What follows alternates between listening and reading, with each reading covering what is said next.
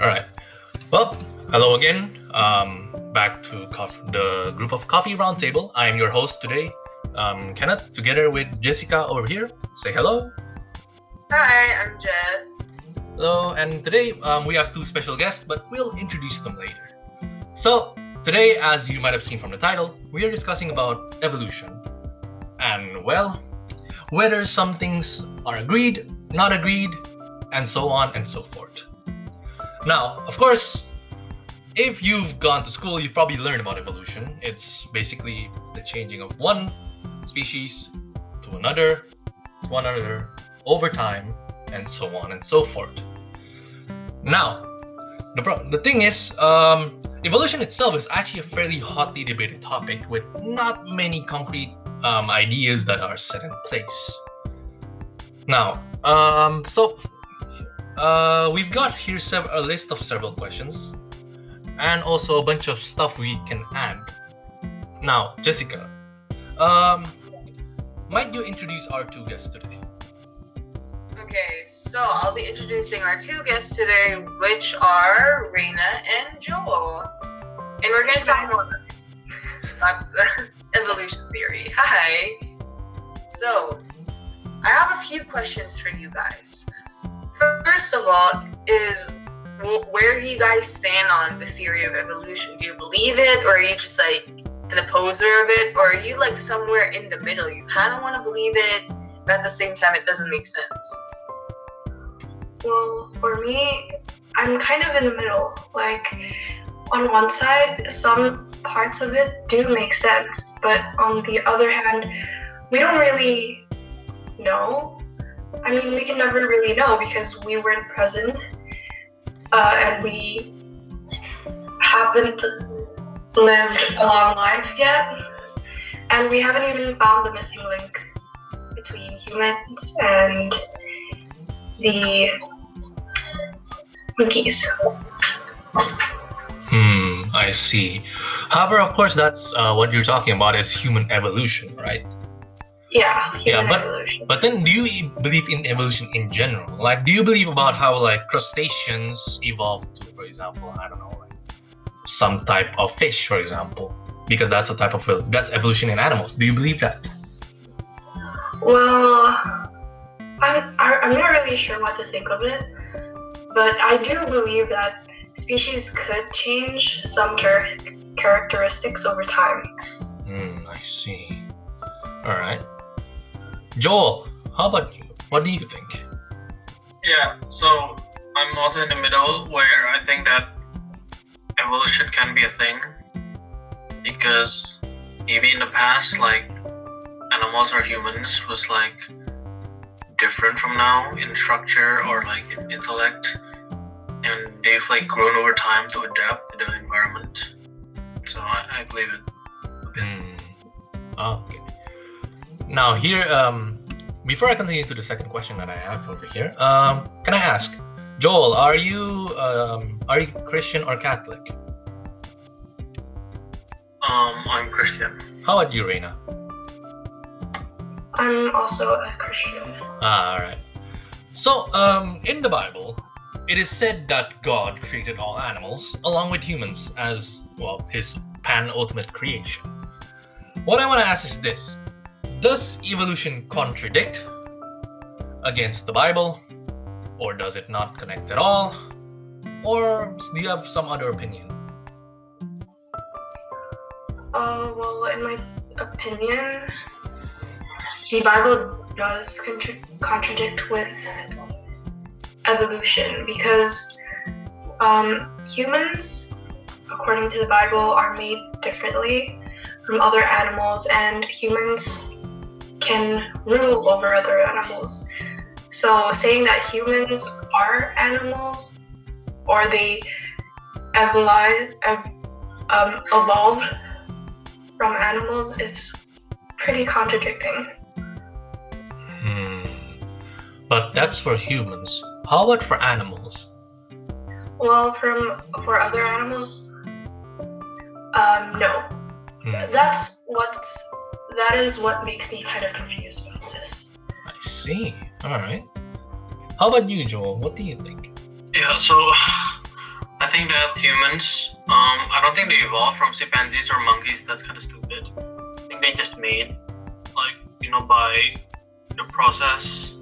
But I think animals, though, I think they they maybe evolved. Like, for example, like, uh, some animals maybe have like an additional body part or like their body structure or their color. Maybe they evolved to their current current one.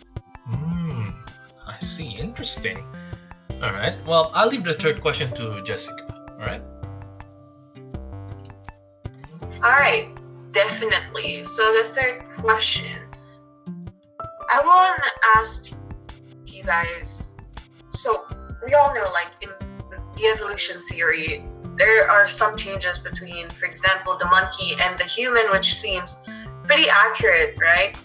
And some of these char- characteristics may give the individual an advantage over other individuals individuals, which they can then pass on to their offspring.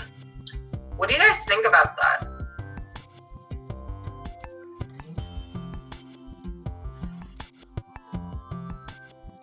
Ooh, all right. I think our internet got caught up a bit there. All right. Uh, let's see. Reina, you may go first.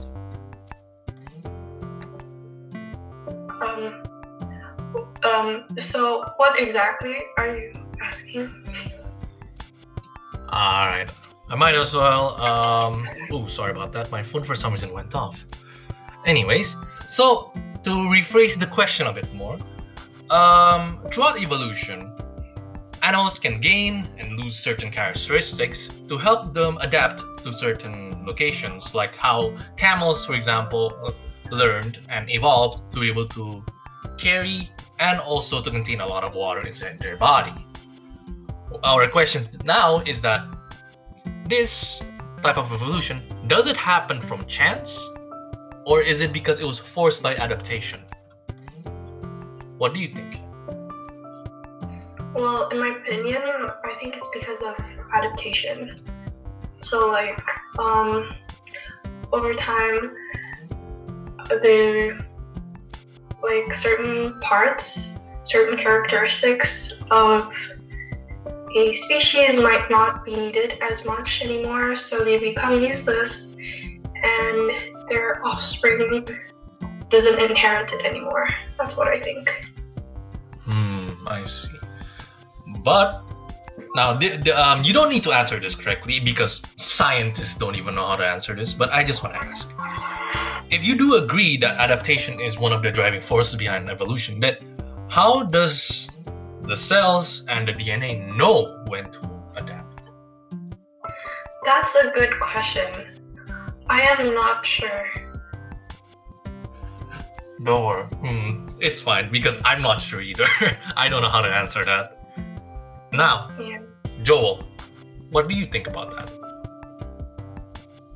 Well, I think, for example, like in a cold environment, where the environment is so extremely cold, like animals, uh, they force the body to like adapt or the organs so it can withstand cold. So I think that's one of the ways they adapt because of the extreme environment. And about whether um how the the animal knows when to evolve, what do you think of that? Yeah, I think maybe like in close death scenarios, um, usually when uh, humans or animals are in close death, like they like manage to uh, open their potential. So maybe that's one of the reasons. yeah, I like the story, huh? I think uh, I have one more question to ask. Basically, uh, it's a it's a fairly simple one. It, it, this is like not scientific in like any possible way. This is just a fun one. Uh, so I'm going to ask three of you one simple question: If humans could evolve, and this is not known, we don't know if we can evolve anymore. But if we could, what new characteristics do you want to have? What do you think, Jessica? Yes. Ooh. okay. I'm here, I'm here. So that's actually a tough question. If humans evolve, what would I want them to look like? Or how I prefer them to look like, huh?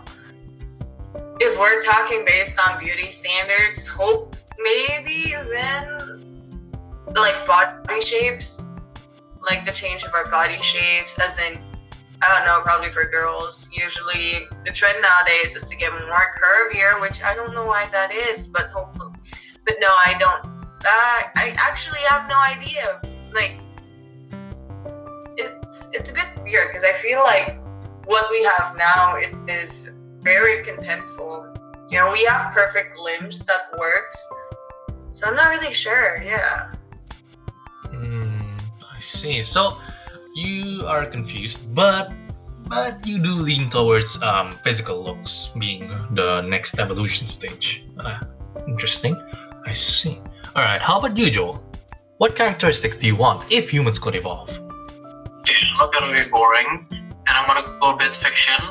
And because some people say that our brain is not fully used, like only like a 10% is used, I'm gonna go with telekinesis.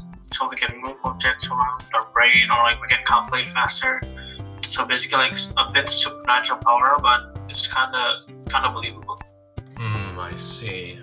So I see a brain upgrade to allow magical things. All right, makes sense. Although, just a note, um, the brain, um, we do use most of our brains. It's just that it just most of our brain doesn't always contend with our consciousness, so we don't really feel it. Moving on, however, Reina, how about you? You know what would be awesome Mhm. if humans could have bigger lung capacity so that we can like breathe longer underwater. Yeah. Ah, awesome. See. Hmm, interesting. That that's that's an odd one. More lung capacity. Yes. Very very interesting. Well, I think we're yeah we're a bit past the normal time, but I think that's fine. So um, thank you everyone for tuning in today. I'm your I've been your host or well co-host today, Kenneth, along with Jessica over there. Say hello again, Jessica. Hi. And with our two odd guests today, with Reina and Joel. Hello. Say hello, Joel. Hello, there you go. Alright, and I think we're going to end this today. Once again, thank you for tuning in, and this has been Coffee Roundtable. See you next time.